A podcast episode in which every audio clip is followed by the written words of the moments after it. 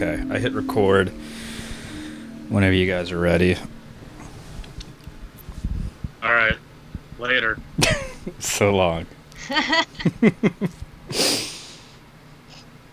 okay. All right. Sounds good. Yes. Yeah, all right. Well, to cut down the torture in the future, I think I'll cut this off now. This whole thing's part of it, yeah. Yeah. Yeah, yeah, we're all chauvinists and voyeurs in our own way. I mean, yeah. I don't know. I uh I I live a pretty on life, so I get it. Damn, I have a lot of lines at the end. um Yeah, yeah, well, I guess that's it. That's about 40 minutes. That's fucking wild. we all have to stick it out. We have to stick out.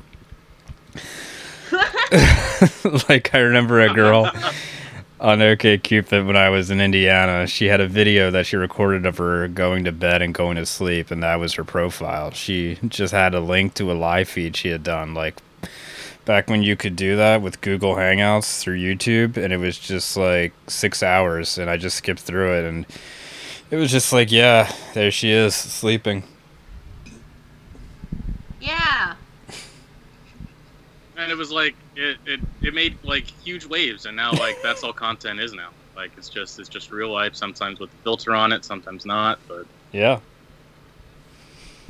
yeah, it's crazy. But like banality used to be such like a radical statement in like an art, you know.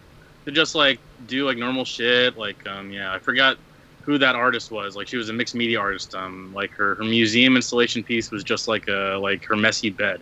Like a replication of her messy bed. Yeah. This is before anyone even ever thought about it. Maybe it was a radical statement like I'm going to do this thing knowing the consequences that might happen. Yeah, fuck. Why would I was saying why would she do that, I guess. But I mean like So Damn. and it was on camera. oh really?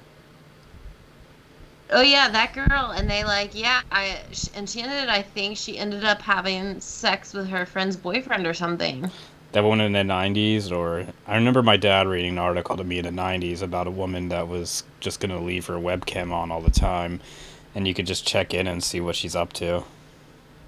Yeah, Yeah, but I mean, we were expecting this forever, I guess. I mean, between Andy Warhol, The Truman Show, Ed TV, uh, That's fine. yeah. What a weird way to live. it wasn't just like this is the exercise room where you get a break from this. Like, no, you're always content. Yes, yes. and they're, they were all filming in all rooms all the time, right? Yeah, so like there was this video of like all these extremely attractive fit people showing how they do every day. They're like, this is the filming room and this is the workout room. And it was just it was like all it was like just in like some LA house and like all these people they must have been like 25 or under. They were all extremely attractive and they were all TikTok influencer types and they all lived in the same house. The Eternal Now. Do you remember that video of all the people that lived in the TikTok house? It was like I think it was like in Nov maybe October, November. I don't even remember what it was. Like last year of How, I don't know. I also think I never really thought about it actually, how about how production values simultaneously keep getting worse and better at the same time. Yeah. Maybe Andy Warhol would be excited. I don't know, but yeah, it's uh, it's interesting. yeah. And Andy Warhol. I bet Ray Bradbury is glad he's dead for all this. For your Yeah. it's just drone for you. It's just background. It's just there. Like ten hour thing. Like that's the whole purpose. They don't expect you to watch the whole video. It's not an artistic statement and there's just Oh, sorry, Daniel texted me. um, now I'm lost. Uh, yeah. That's what it is There- every time. I agree. There are like ten hour videos on YouTube. Uh, there are like whole swaths of YouTube that like don't expect you. They expect you to fall asleep to this, like to this ten hour. and the person next to you is watching other videos. yeah. Yeah, I mean, it's been a thing for however long now. Like, we watch, like, I mean, so many shows are based around the fact that you're not going to be watching them. You're going to be reading, looking at your phone, and watching videos on your phone while you're watching TV, probably. Yes. You know, Oh, that's true, yeah. at that point, that was that was strange. That was on normal behavior. I think we're all we've all kind of we're becoming Roky Erickson. Wow. Yeah, and he was Yeah. yeah. Well, he was schizophrenic, right? Oh my fucking god. Oh, really? We're all like. Did you ever hear the story of like Roky Erickson? Like the only way he could get to sleep, uh, sleep was by having like nine TVs on at the same time on different channels. Yeah, yeah, I don't know. I guess that what this comes down to is we're sort of reached a cultural singularity where just everything is always happening and everything is fleeting. That's probably a net positive, but we'll see. That's not that simple. I feel very. I don't feel very hopeful about that. uh, yeah, neither do I. I think that's like, uh, well, I don't think there's going to be an America. Well, I don't want there to be in America. That's neither. Yeah, well, I mean, we're sitting here talking about what things are like in the future, but in all my leftist spaces, that like the real cynical ones are like, there's not going to be an America, there's not going to be a future. Like, Well, I feel, I feel like that's symptomatic of like a society becoming more and more depressed. It's like from my from my perspective, I feel like this like incessant need to have noise, you know, or like just just total stimulation, like you know, like sensory stimulation comes from the fact that like, you know, being alive right now is kind of unbearable for a lot of people. ugh. Well, And I think we're going to keep seeing more of that eventually. we're just going to we're going You to fucking said it. yeah. we're going to be so much more focused on curated on curation again. hmm. I mean, it's already sort of exists. You know, you go on YouTube. My roommate's kid, he showed. Uh, he just put on a video of memes the other day. Like it was just this guy seemingly just has like a. I guess he just. Excuse me. Sets up. Like he coded something to pick off stuff off of Reddit or Imma. Uh, Im Imgur or whatever, and then he has a robot voice read it, which is why, which is what makes me think it's all automated. That is just this program puts all these memes, reads, pulls all these memes, reads what it says, and then reads it out loud from the synthetic voice, and then it just plays all of them for 10 minutes or whatever. When you talk about like a full length, like a feature film of a TikTok, Yeah. that sounds crazy exhausting. Yeah, yeah, I think yeah, like the next thing that comes is basically just a great consolidation. Like you can't unring a bell, like all these forms of communication, all these forms, all these disparate micro content things like I mean, I always think it's interesting like how TikTok and stuff like and Vine like you have like these moments that before would be in a movie. Like a lot of memes are basically just like a TikTok or a Vine taken from a movie or TV show, and I think we're going to keep seeing everything break apart more like that, and then eventually just it's going to be much more much. It's going to be so much that we're going to see like a great consolidation again of media of all these things still existing, but there's going to be more focus on long form and large format again at some point. You don't even ever have to be naked. Like, Anybody you can think of. Yeah. Yeah. You can see anybody naked now, like pretty much. There's nothing like there's nothing like sanctified or anything anymore. Yeah, I mean, It's the disruption and the rejection of all things sacred and, and like and just turn into commodities. Just like, you know, you can't like you know, um I'm, I mean you can buy pretty much anything now. Like there's no like you can buy like you can buy like a can buy like Joe crucifixes and shit. Yeah.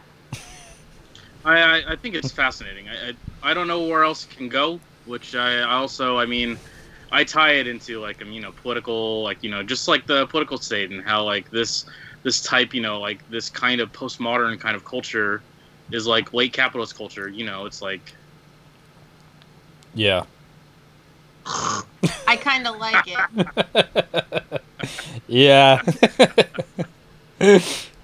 I mean fascinating. It's like you know it's it's it's like the logical conclusion to like the whole pop art thing. You know, or like postmodern like the idea of postmodern art is like is abolishing the distinction between like highbrow and lowbrow to where like everything just becomes like kind of like homogenized as this weird sort of mishmash culture. Could just be a face you made in public that somebody happened to capture it on camera. Like, um, yeah, I mean, I think what we are seeing already is the future of history, basically. Yeah.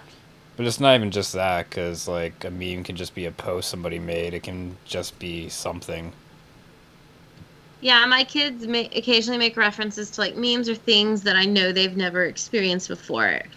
But because it's in a meme format and they like their because I don't let them have too much media access, but they can watch like gamer, like PG gamer YouTube things, and they'll see the gamer guy reference those things, and so they'll start referencing it. Like, what did they reference the other day? Something from Homestar Runner, and I'm like, you have never watched Homestar Runner.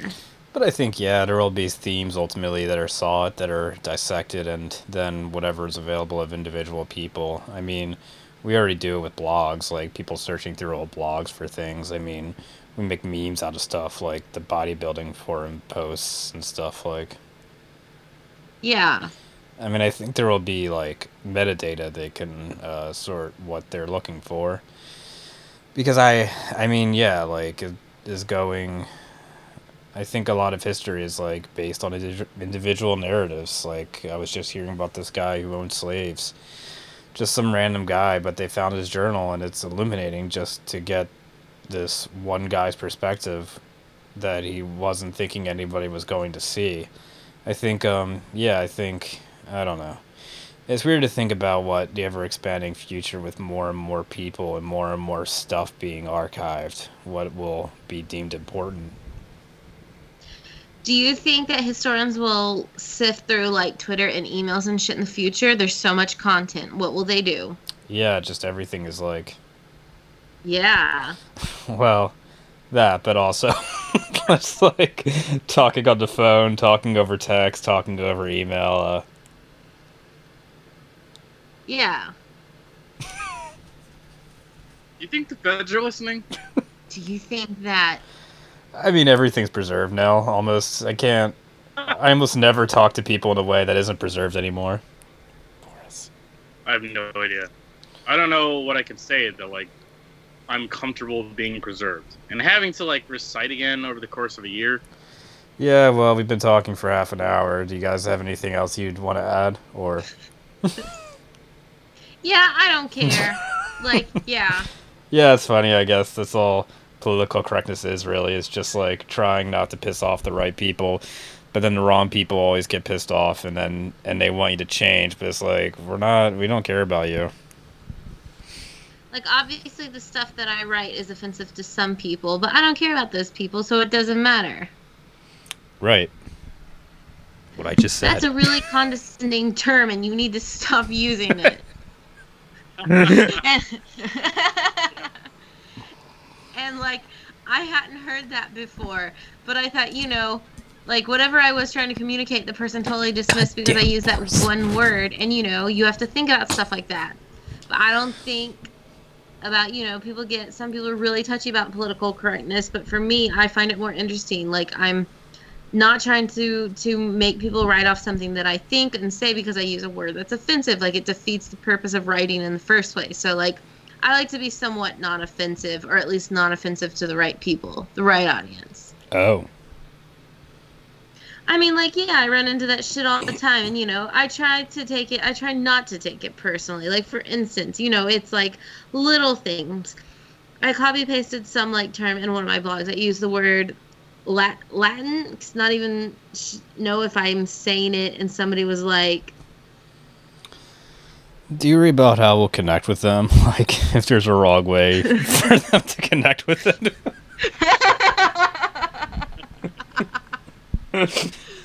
Abs- absolutely. I would say maybe it's like I mean to a point. You know, there's some selfishness things like I write about things, especially in my in the in my personal blog and my personal life. I write about the things that are important to me. But like, I guess I've just been a commercial writer for long enough that I know that one, like people have to read it. But even if it's not about like I don't care who reads that, you still want it to connect to somebody. So I definitely, I definitely constantly consider my audience and what people will think and what they will feel when they read something that I write. And so I try.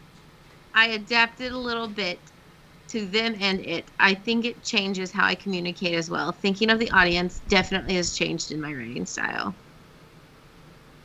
So, would you say the audience has a fundamental role in, in how, I guess, the finished products of your work? Bullshit, mostly.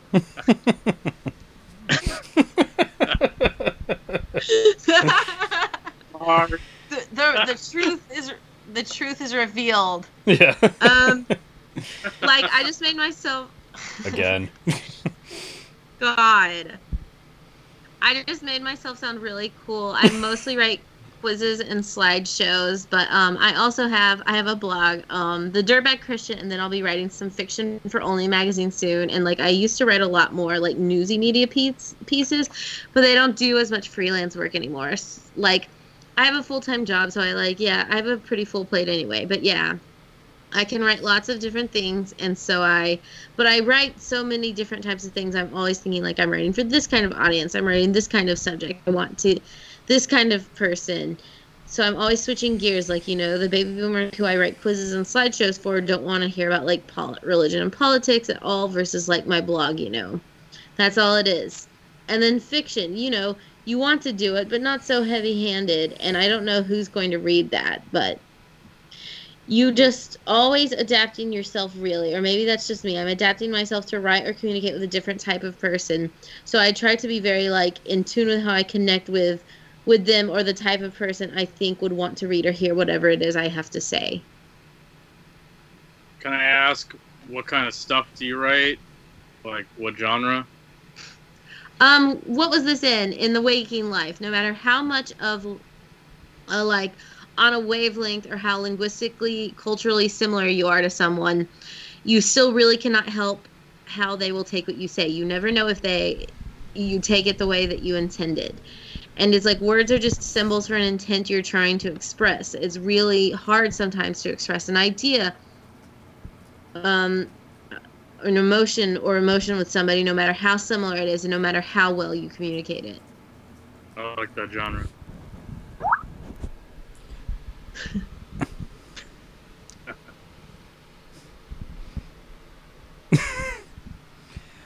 Wait, is it my line?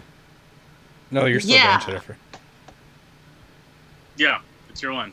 Mine? I thought you just asked her what genre. I are no, I did that. Sorry, I went off script. I guess. Oh, okay. but it's i could see it sounded like it could have been part of the script yeah. Um. Oh, I see. Sorry. Um. Right. Well, yeah. I, oh, wait. Well, yeah. I always think about you know how it's like how people communicate or express differently. But I, as a writer, I'm always worried about how people are interpreting the things that I say. Hmm. Yeah. I don't know. I uh, don't know how to segue out of that. Like over like over like you know millennia, but I don't know. I'm sure they had like different varying relationships to even like the instruments that they played, if they owned them or if they were multifaceted. I don't know. Right. Uh, I mean, I don't really know the, the like the history of it or like the inner workings of like like two those dynamics were reached. Not even entirely sure. Like, I mean, we're talking about like several different cultures. Yeah, so what about like instruments? So were they did they have to like find their voice in a specific instrument or anything? The way we tend to think about it, like somebody's specific guitar tone and everything? You know, you have that now uh, because that's how you know we are more individually minded than we are collectively minded. Yeah. Hmm. Their their their society wasn't atomized to the point where you had individuals like making like you know the glow part two in their bedroom or something. Right. Yeah, like Indonesian gamelan or um, you know a lot of like I don't know, I don't know, but um like I don't think they had like individual pop artists. You know. Like more improvised and Yeah. it's mostly are you talking about the mostly like rhythm based sort of stuff? And Yeah. so it's it's inescapable in effect, like from the economic system that the environment employs. So it's like a weird thing to just like think about, like because like I think about like you know music and you know like pre-colonial societies, like you know pre-colonial like like um, periods, like a lot of indigenous music. A lot of it is very communal. So uh, a lot of it is very religious, spiritual, and it's, it's meant for the collective. Right. Yeah, like one one of one not based on not entirely based on like commodity production or that has a profit incentive, you know. I mean just like just basic day to day things and I think about it too. Like you know what it, uh, what is like so much of like the music that I listen to, like, you know, they have like it's inescapable from like the environment that it comes from. God. A non transactional society. Yeah. because his his notion that he came out in capitalist realism was that like a society, a post-capitalist society, is incredibly difficult for for people to imagine right now. It's so entrenched in the way that we think and everything that's around us is very difficult for us to really imagine how a society that is like like a post-revolutionary society would exist. Hmm. But before before he killed himself, I think the last work that he was working on was like you know potentially utilizing like psychedelics or you know having that as a potential avenue to sort of expand and your imagination. Okay. He wrote Capital's Realism. Um, I'm not sure. I, I I got into acid because the funnel. Uh, the idea of yeah, the collective consciousness and like trying to uncover things that are only accessible to you, like under certain like that hippy dippy blah, like spooky kind of escape my radar. I don't I don't really know. There's there are a lot of people who who think that. Oftentimes, I don't enjoy in getting high with those people, but uh, but yeah, there might be some truth to it because I think uh, one of I don't know if you're familiar with Mark Fisher, uh, the Marxist theorist. Ugh. Big So- capitalist vibes from me in reverse. Yeah, right. oh, did you say so? I did say so. Okay. I'll say so again. Oh, that actually reminds me. I've never done acid or shrooms or any hallucinogenics, but I've read about them a lot because that culture has a lot of facets that interest me. And uh, like, isn't that sort of what um like Ken Kesey and Charles Manson and stuff were attempting to do with acid a lot of times? You know what you were doing, Brandon. Um, uh, uh, was just like to have a collective consciousness. Everybody sort of experiences the same brain.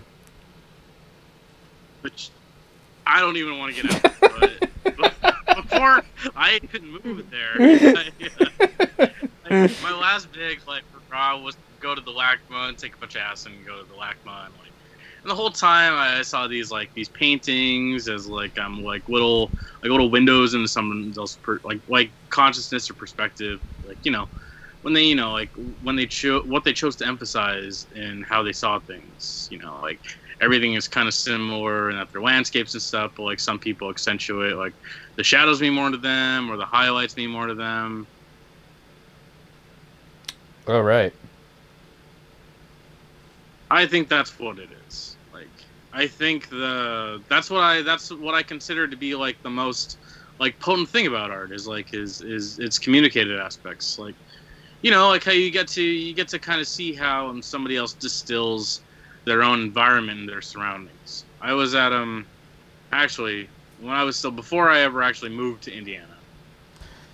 Yeah, I mean, but also isn't like isn't art in general and like writing and stuff, isn't that communication a way of giving people a glimpse into your consciousness, even though But that's not true. I know it's not. maybe, but like Fucking idiot. Jennifer has the best I lies in reverse. Rob, I, I can't. I still every time I read this script, I'm still stunned from what I know about you and that you've never done shrooms. And I have done shrooms, and I'm like a mom. Yeah, I know, don't, you're- like leave the house or do anything. I'm not a cool MILF like you. Um, cool poly mom. I'm just the boring cat dad that uh, smokes weed from a vaporizer and watches foreign What films. if we met in DC? I feel like that's halfway for us, and I know that it's you. I know that it's decriminalized there. You can get shrooms easily in DC. You want to do shrooms in DC? No, I want us to. Ne- oh God, fuck no! I want us to go home Sounds horrible. separately and do shrooms and record this podcast. Maybe. I'd have to have my girlfriend nearby to like keep me from freaking out. Cause like the reason I never You did see on, on what? sorry. You go ahead. Oh, You was go You can take like one or two squares. You don't have to do the whole fucking shebang. Just like chill. okay, Well, maybe. square. If you want to, Of chocolate bar. I can do. I can do Sid at, at DC. That's fine, because I can dissociate pretty good, and like hyper, like contextualize everything on acid. But on shrooms, that won't work. Like I can't. DC, will- I'll, I'll have like.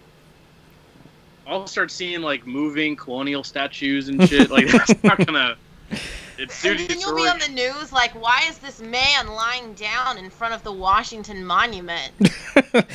Why is it That's between his what crotch? um, you know, the reason I ended up I haven't done them though is just because like all my friends did them when I was when we were teenagers, but they had sort of abandoned me at that point because like, uh, I don't know how to explain that I was just like annoying. um, like I don't know. I got I kept getting grounded and shit, and so I was like terrified of my mom. My parents were in the middle of like a terrible divorce, and then like that's when my anxiety really started. So like they did them right at the point that I could have still done them and not been terrified of it. But ever since then, my brain has just been too hyperactive to make me feel comfortable Yeah. with it. I didn't do shrooms until I'll I be was honest, like. Rob. Sorry. Oh, go ahead. Go ahead. I didn't do shrooms until I was like in my late twenties, like after I'd been married and had kids, and then like I and then it was when I became poly because I had like the opportunity, I guess, to like be in other people's houses regularly, Right. so like for extended periods of time. But like when I was in, they they did they did that meme on Twitter. It was like four images of like describe you in high school, and I was such a different person. So I put like Bush Cheney and like like the vote for Pedro t-shirt and like the live journal icon and then I just did like a razor blade and nobody thought it was funny. nobody laughed. I was like you should laugh at my depression a little bit. That's awesome. But Oh, also. I I bought this T-shirt in uh Tennessee the one year when I went to Bonnaroo because like we were looking for sandals or something because we needed stuff to wear in the mud. Uh, you went to Bonnaroo and didn't do shrooms or acid. I went to Bonnaroo like six times. Um, I've never been to Bonnaroo. I drove through the traffic and I was like, fuck this. oh, it sucks. I worked there the last three or four times I went. I've been to a lot of places where I feel like the prerequisite should have been heavy dose of psychedelics. Oh yeah, You- I you- followed the you- dead a few times. on a lot of those. Like, oh, I mean, I'll say now, like, I, I don't with like like knowing my history of it, like, because I've done it a lot. Yeah. I, I like I've done psychedelics a lot. Um, but um, and like knowing you, I feel like I I personally can't picture you doing it now. Don't be peer pressured into doing it just because Ew. the your your mom friend said to. Yeah, I feel I, don't- I feels it's it's weird. It's like you. uh This is this is like a, this is a really crass way to put it, but I feel like a lot of kids, you know, who do drugs, like, and I, when I mean kids, I mean like like in your teenage years, because like that's what I was. I was like you know one of those teenagers getting into shit. Yeah. um, like you kind of do that because you feel stifled and want to rebel and like you know you want to get into cooler shit Yeah. Like I, I- for me like that's like a real teenage thing is like you rebel because you don't you think like uh you you feel like there has to be more to life than what's being like presented to you. And so you rebel against the natural order that you know and you try to find something else that you fit into. And drugs for a long time for you know for most of pop culture has been like has been like a facilitator and a catalyst to that. Yeah, that's why I smoked Um, pot at first. yeah, but you, Rob, I think you you you you got this. You stumbled onto that world independent of like a, an actual drug scene. That's So, pretty cool though. you- Uh, Need that for because you know the drugs are cool and all, but like the sustaining powers and like the associations that I have with it, like and like the music that I get from it, like or or, or you know. Something else beyond, I guess the high, the height. No, I'm not gonna. Uh, no, that's not true. that's a big part of it. the high's great.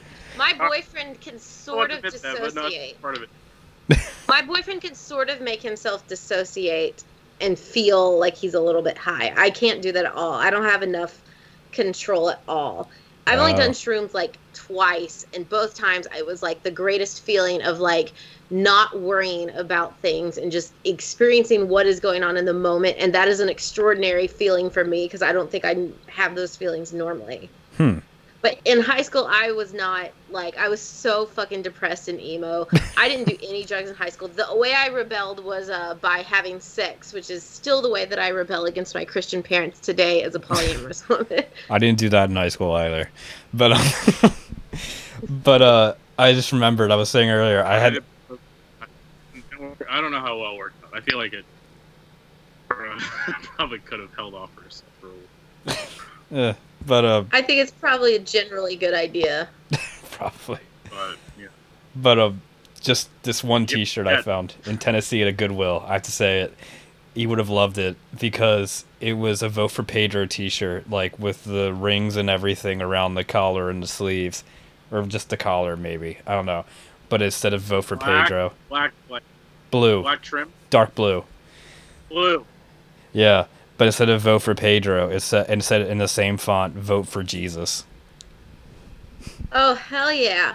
I bet you that I my fucking Christian college. I bet you even money that people owned those unironically. Yeah, they probably made them. I would wear that. Would wear That reminds me of like, do you remember back in the day, everybody was wearing those uh, "Jesus is my homeboy" Oh, vaguely. hats and shirts? They were So bong I hits saw for one- Jesus. I saw a couple people, like real cool people, like uh, downtown Florida club, and they were wearing Bert McCracken uh, is my homeboy. I saw that. I saw a lot of those. Yeah, Yeah, that was like yeah, weirdly, yeah, like at like the height of like the used popularity. so that's I- Uh, such a weird, yeah, such a weird band. don't, yeah. I don't know like much had this- about. Him. He doesn't Yeah, it's not like they had the staying power of like Ramones or whatever. They used. I remember they Yeah, played that- after Audioslave at the. Y100 festival, but I didn't go. I remember they played after uh, Audioslave at the Y100 festival, but and after Beck, I guess too. They were like the headliner over Beck and Audioslave and the Roots. yeah, like they were the flavor of the month. Like after they debuted or whatever. Yeah. Like I, I was like 11 or 12 when like that album came out. So Yeah. Was that about was like a heavy, like the the like the big rock station, the corporate rock station over here. Yeah. So, um, but like yeah, it's weird. Like I guess there, I guess he kind of looks like Jesus. I guess that's the really the only yeah, connection. you probably don't even have to switch out the pictures, really. Yeah, like you just kind of get you you make like uh you get rid of the facial hair, and then you give him more of like a like a serial killer look, you know, like like the, like the real intense kind of smile that they do sometimes. yeah. Um, and that's it. That's it. But he's not. Yeah. I don't know. Yeah, what a weird non-icon of, of the early 2000s pop punk scene. That was a weird Yeah, time. if I told people in this house right now, like, who is Bert McCracken, they would not know. I didn't sure know until would. you guys said they used, and I was like, I only remember them because they played that festival, and I left before they started. Uh, a hot topic horror, I guess, is a good way to, to describe that ki- that type of music. Yeah. And I just had a hot topic experience Guilty, myself, local- Brandon. What's that? In my personal life, I just had a weird hot topic, like cognitive dissonance experience in my real life. When I was in like middle school and high school, I loved to shop at Hot Topic. Everything I just told you about me should like let you know that, right? Yeah. So like I Sure, loved yeah. Hot Topic, but my parents hated that shit. And I wore like the baggy jeans. Like I didn't even dress like slutty girl. I was like doing like full like huge t-shirts. and, did you have the jeans with like the, the all the zippers yeah, that yeah. go nowhere? yeah, those were the Yeah, sort of girls I hung out like, with in high school. I would beg my parents to go to Hot Topic, and my parents fucking hated it. They were like, "You like that store? They sell satanic stuff in there, blah blah blah." Uh, And then I- the other day, now my parents live in Nashville, and they go to like lots of parties, charity balls and parties, which sounds really cool. But my mom writes for country music, um, writes about country music as a hobby, not even her real job. That's like her side gig. Yeah, so she writes about fucking country music. So she gets into all this free concert shit all the time. That's cool. I and then guess. she just sends me a picture. Yeah, yeah. And so then she just sends me a picture of her and like this girl who's all pierced and tatted up, little like model looking girl. And she's like, Look, it's me and a hot topic model, Jennifer. And I'm like, Are you fucking kidding me? I see your daughter now. That's weird. I think I, I I fucking love country music. but I, I feel like there's a closer association to Hot Topic and country music than most people are willing to realize. Oh, I'm a big goth country person. That's probably how I describe myself. I have a playlist on Spotify called Southern Gothic.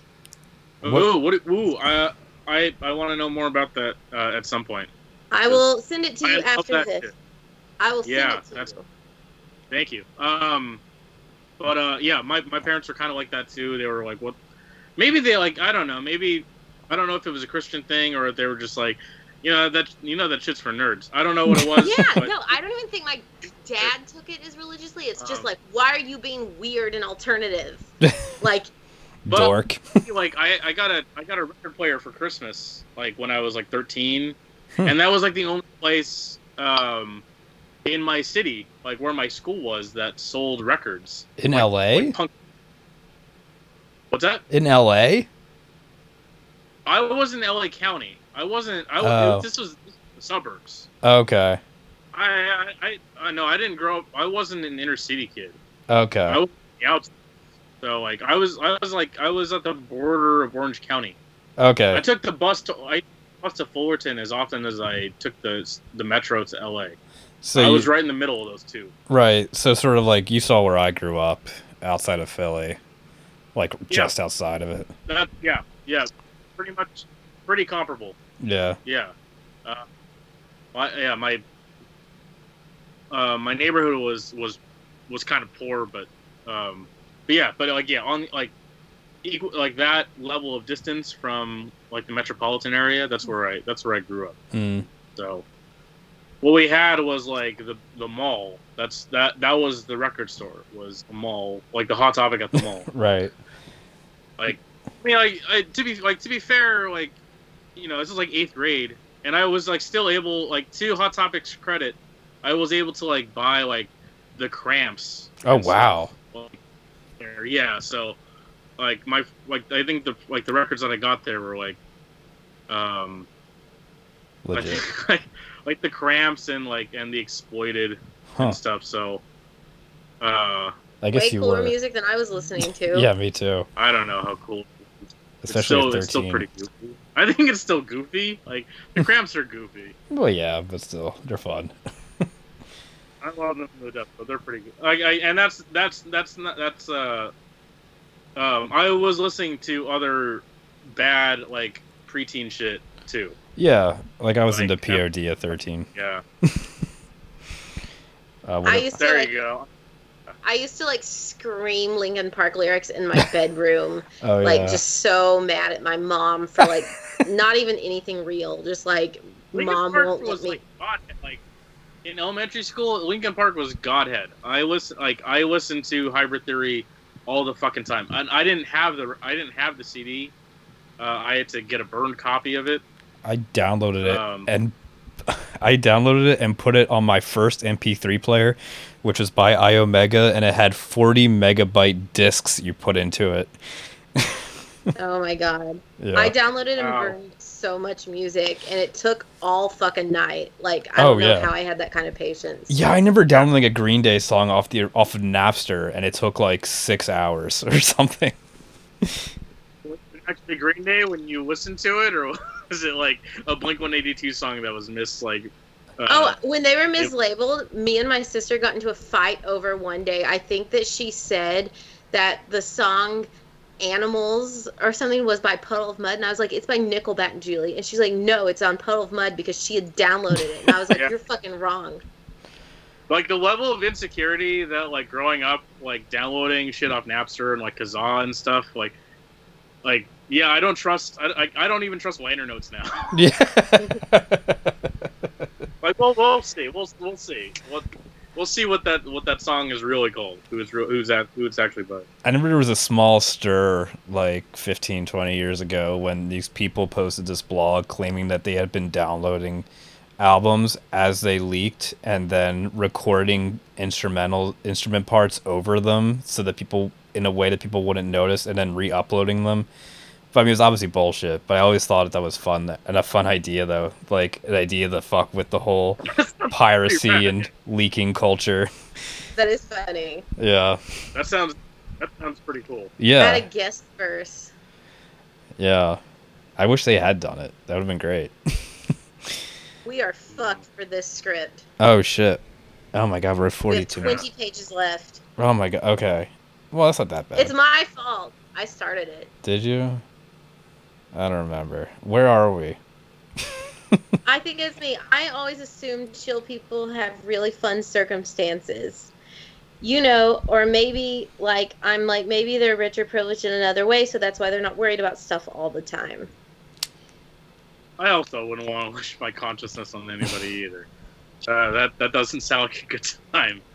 I, I don't know why you would like. I never. I don't envy somebody else's consciousness necessarily. When I when I say I wonder a lot of the time, it's just like how how are they able to function? Like they're so stupid. Like they're so stupid. Like how are they able to think that way? It makes no sense to me. How do you just how do you just you like My head is stressful, you guys. I have like multiple, multiple streams of thoughts at once, and like none of them are s- like smart or intellectual. It's always like three, seven different things to be anxious about at once, and then like whatever the task I'm on, whatever I'm doing at the moment, and then just like this general, I don't know, then the, this horrible layer of just like existential things, and maybe then like maybe if I'm horny or hungry or something more primal than that too.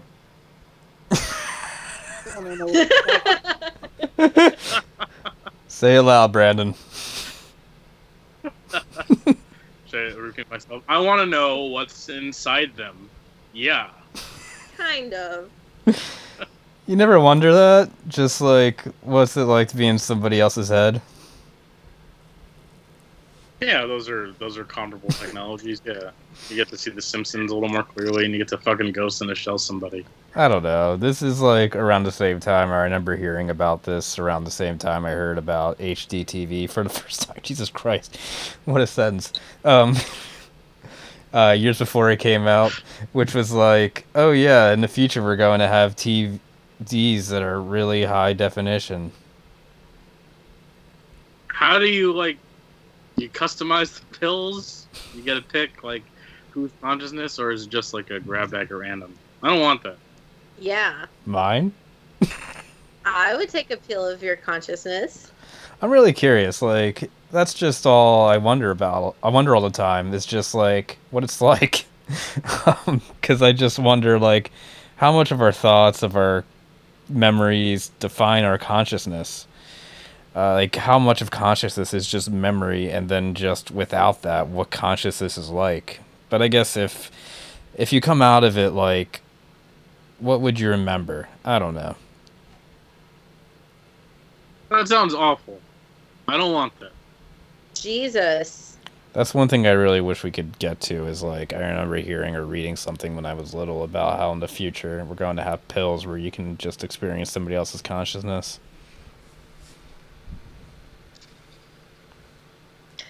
Um, there's something weird and morbid because like I was living with my grandfather when he was like in mild to more hmm, maybe more like moderate Alzheimer's. Um, like I just lived with him for a month or two. We had sold our house in Tennessee and we were about to move to Virginia, and so this would have been 2015, and he was starting to lose some of his like more day to day stuff. But he had this sudden resurgent of like childhood memories and like adolescent memories, and he started talking about like this old girlfriend he'd had. He started singing songs that we'd never heard before. It was really, really interesting.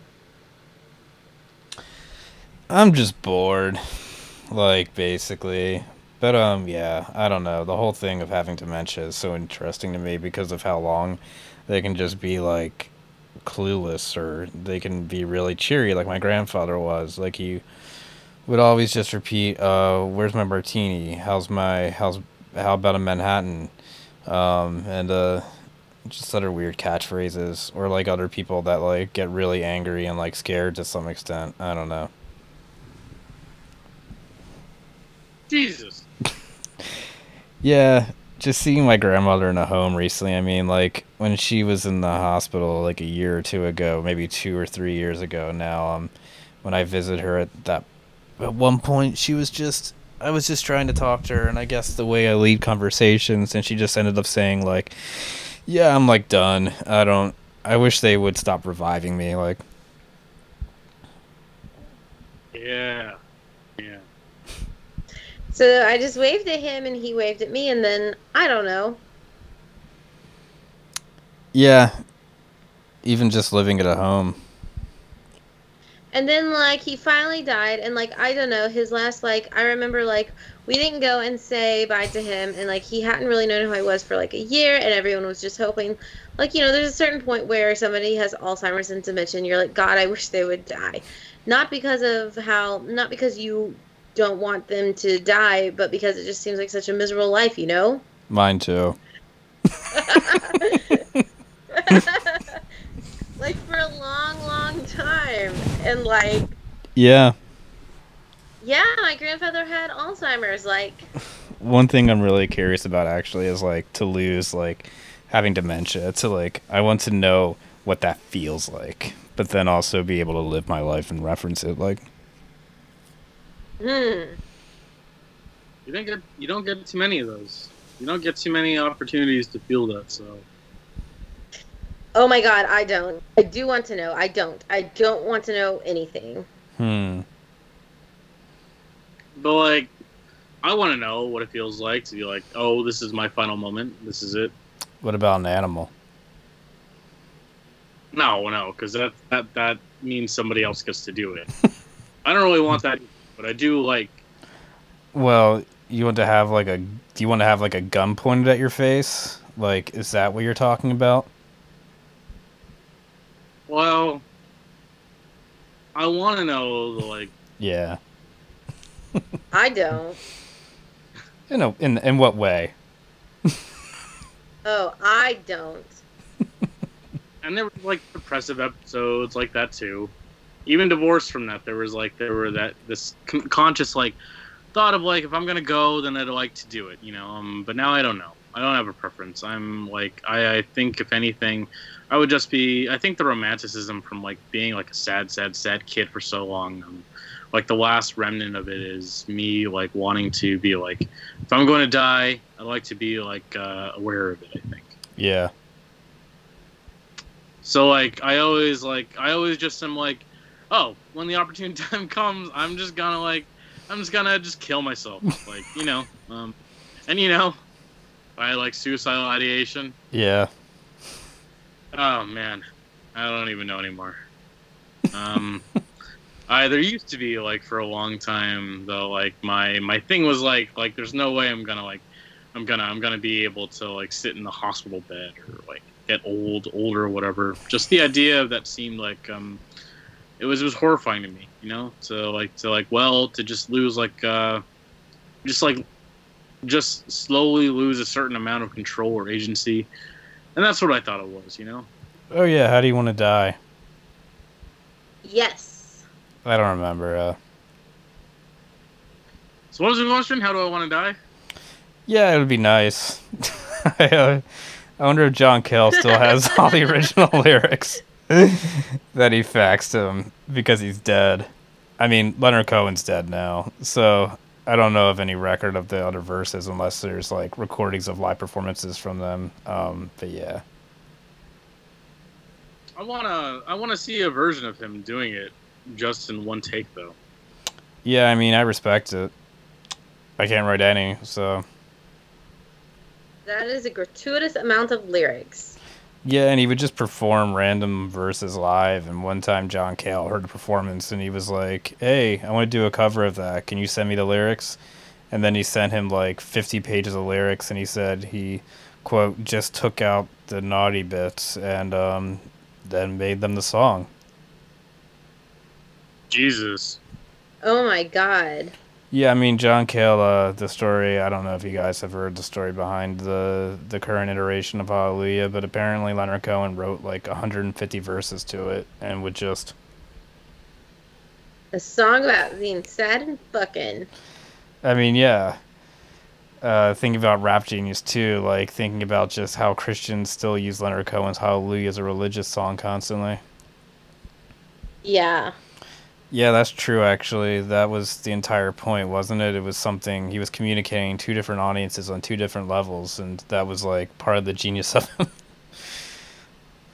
They're there for the slapstick. Interesting interpretation of Like, you Hallelujah. Shakespeare is like so much of his work has like double meanings and double entendres, and I doubt that a lot of like you know the peasant classes that were standing in the Globe Theater with like kings or whatever, like they might not have got they might have not have got every reference. Like the nobles may have not have got the references either. yeah. That is like translations to stuff that's coming out like today. Uh. Oh yeah. You know, like that website exists, like Rap Genius. New levels of irony. Sorry. You look, New references. Because there's just new references every fucking day. Yeah. Yeah, I mean, every day going on Twitter, it takes like 15 minutes to figure out what people are saying. like the what words they're saying mean anymore.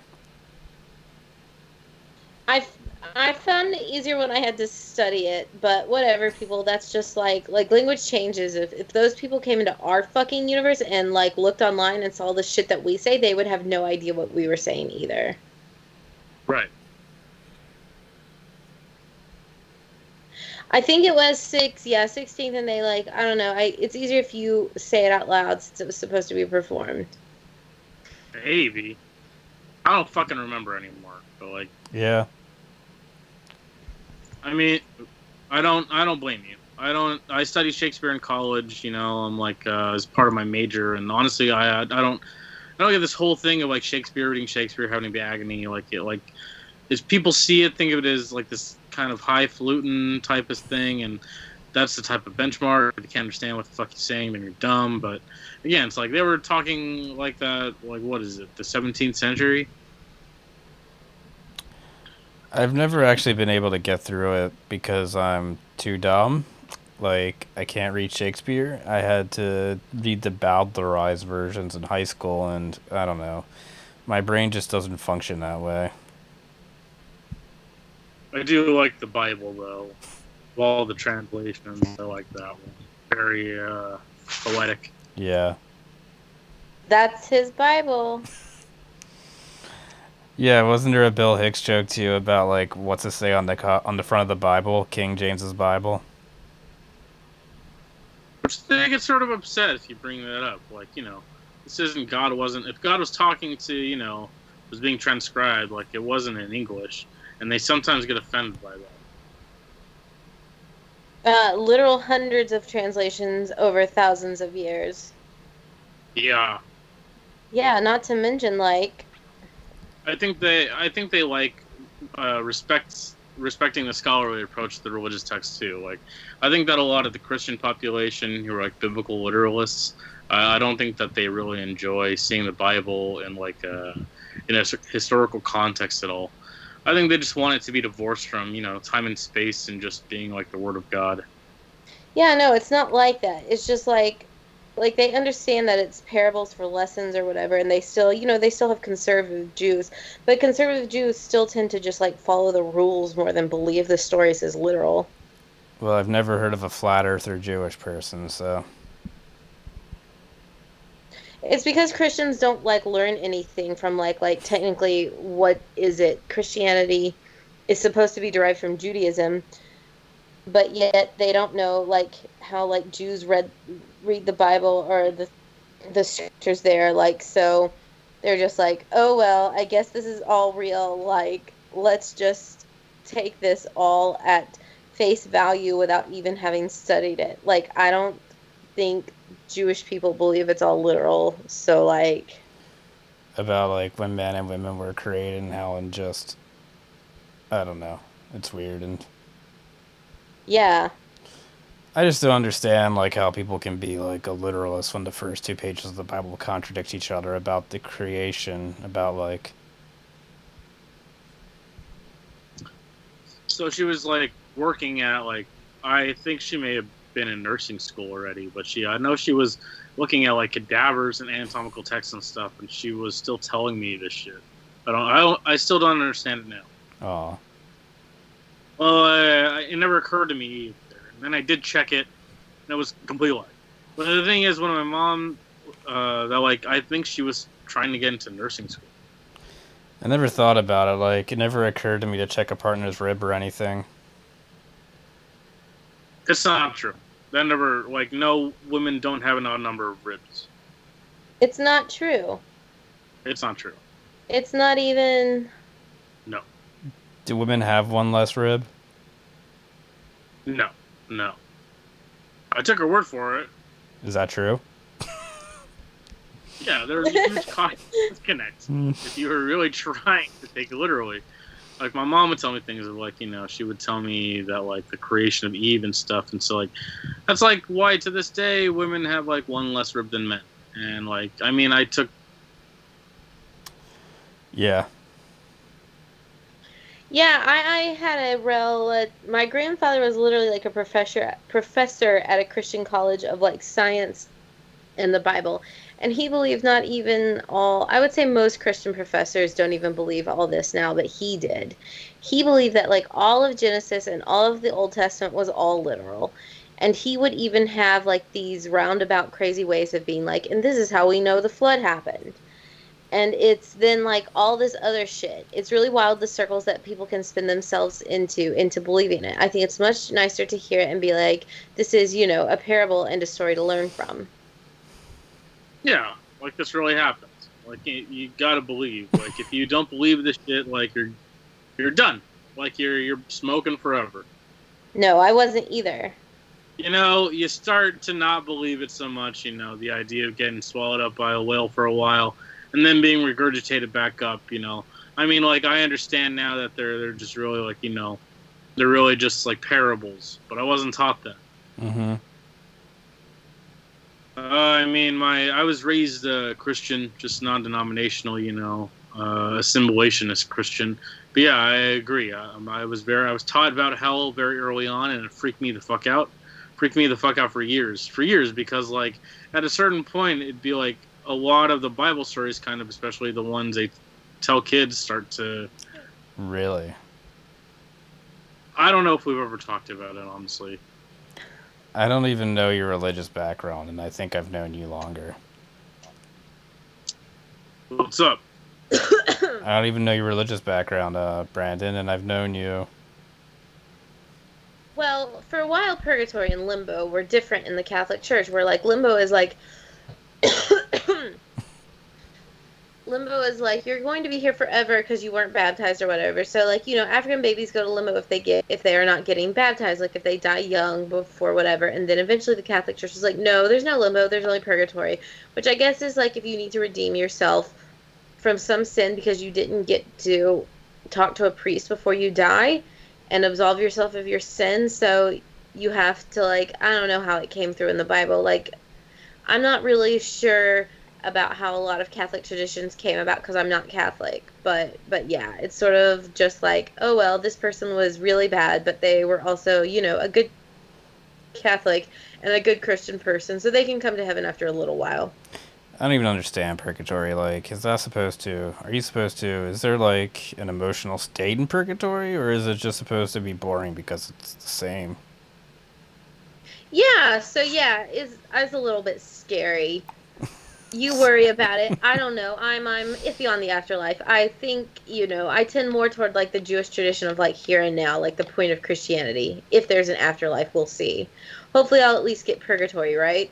That's not even in Protestantism, so The concept of time, like, Yeah, that's fucked up. yeah, I mean, before you even have, that's a crazy fucking thing to say to a kid. and you don't even have like a It's like, oh, like you will have behaved this way, or you will literally burn alive for longer than your life for all time. right.